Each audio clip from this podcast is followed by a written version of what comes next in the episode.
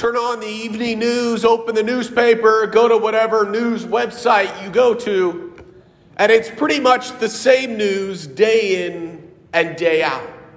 There's some war somewhere, there's crime all over the place, more people being killed.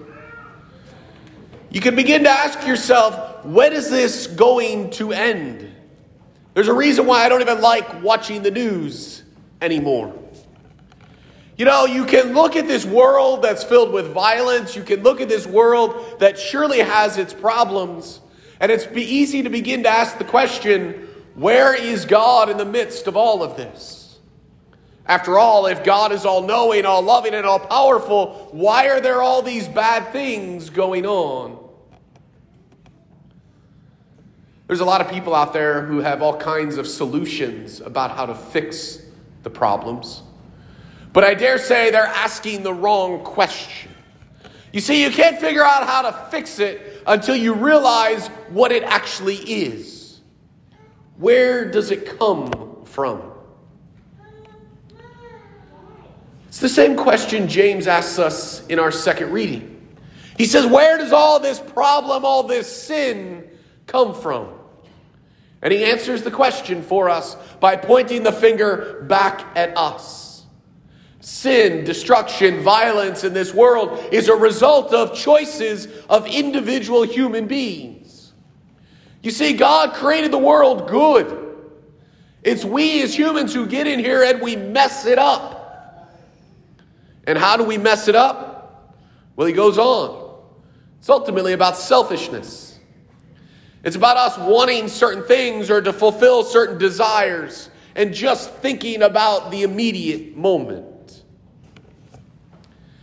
You know, this question is one of the biggest questions that keeps a lot of high school and college students from really coming to believe in Jesus. They ask the question look, if God really loves me and he can do anything, why does he allow this thing called evil to exist? To answer that, we have to understand first what evil is. It's not a thing, it's actually the absence of something.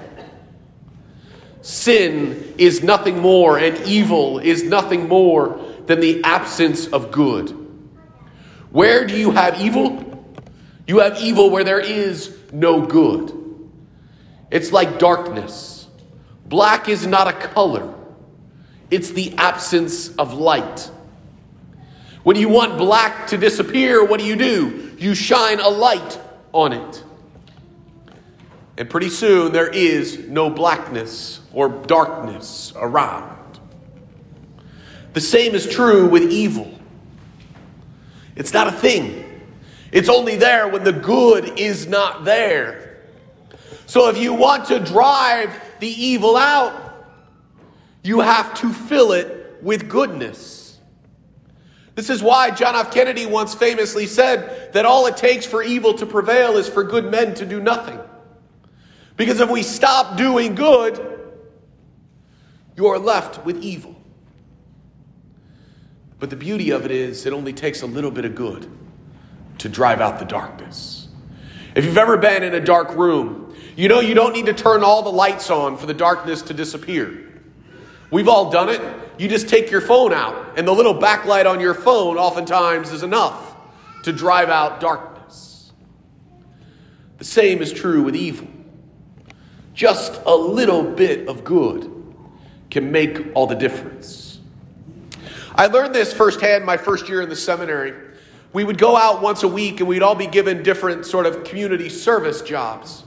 My first year, I was assigned to an after school program with the Missionaries of Charity in North City, Mother Teresa's order. Let's just say it was a little bit of a culture shock for this West County kid whose parents told me you don't go to that part of the city. But it was a program where these kids would come after school, we'd play, we'd help them with their homework, we'd feed them dinner, we'd try to take them into the chapel and pray. I don't think we ever got them to sit still for more than a minute.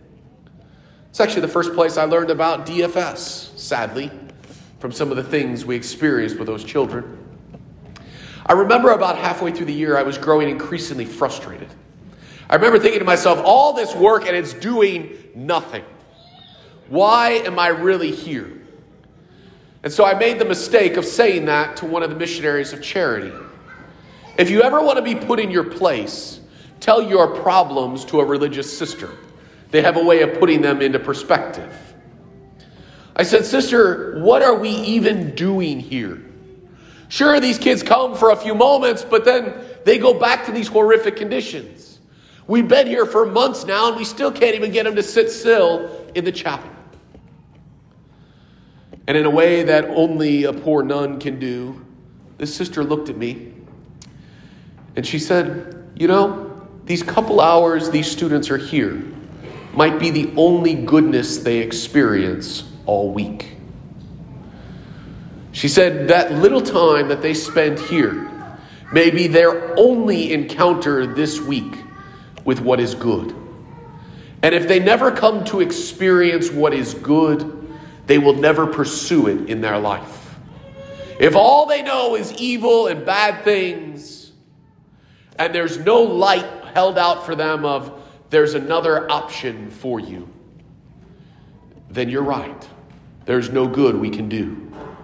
But if we can show them just a little bit of goodness, if we can actually show them that they are loved and that they are cared for, just a couple hours a week could change their life. I don't know what went on and happened to those children, but it makes sense, doesn't it? Sometimes all it takes is a little bit of goodness, and the darkness is driven out. Jesus gives us this key in today's gospel. Here you have the apostles arguing about who is the greatest. Jesus calls forward a child. Children at the time of Jesus were about as low in society as could be.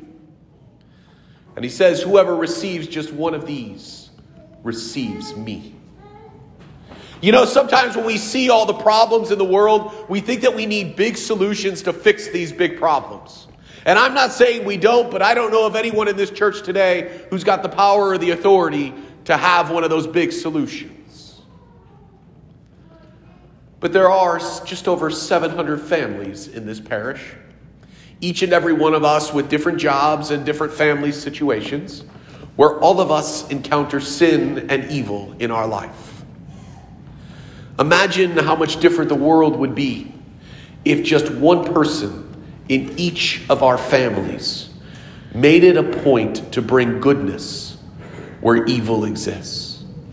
It could be a simple comment to a family member we don't talk to, a simple hello to a stranger on the road, maybe a comment to a coworker.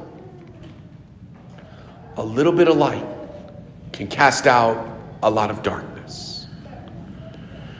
My friends, the question that James asks where does all this stuff come from? Is an age old question. It's a question that hopefully each and every one of us has asked. His answer from 2,000 years ago still reigns true today. The conflicts come from us. We get in the way. We mess up the goodness that God has put into this world. I think the challenge for us then is to have the courage to bring the goodness back to in those areas where we see darkness or evil, to allow ourselves to be the light which casts out the darkness around us.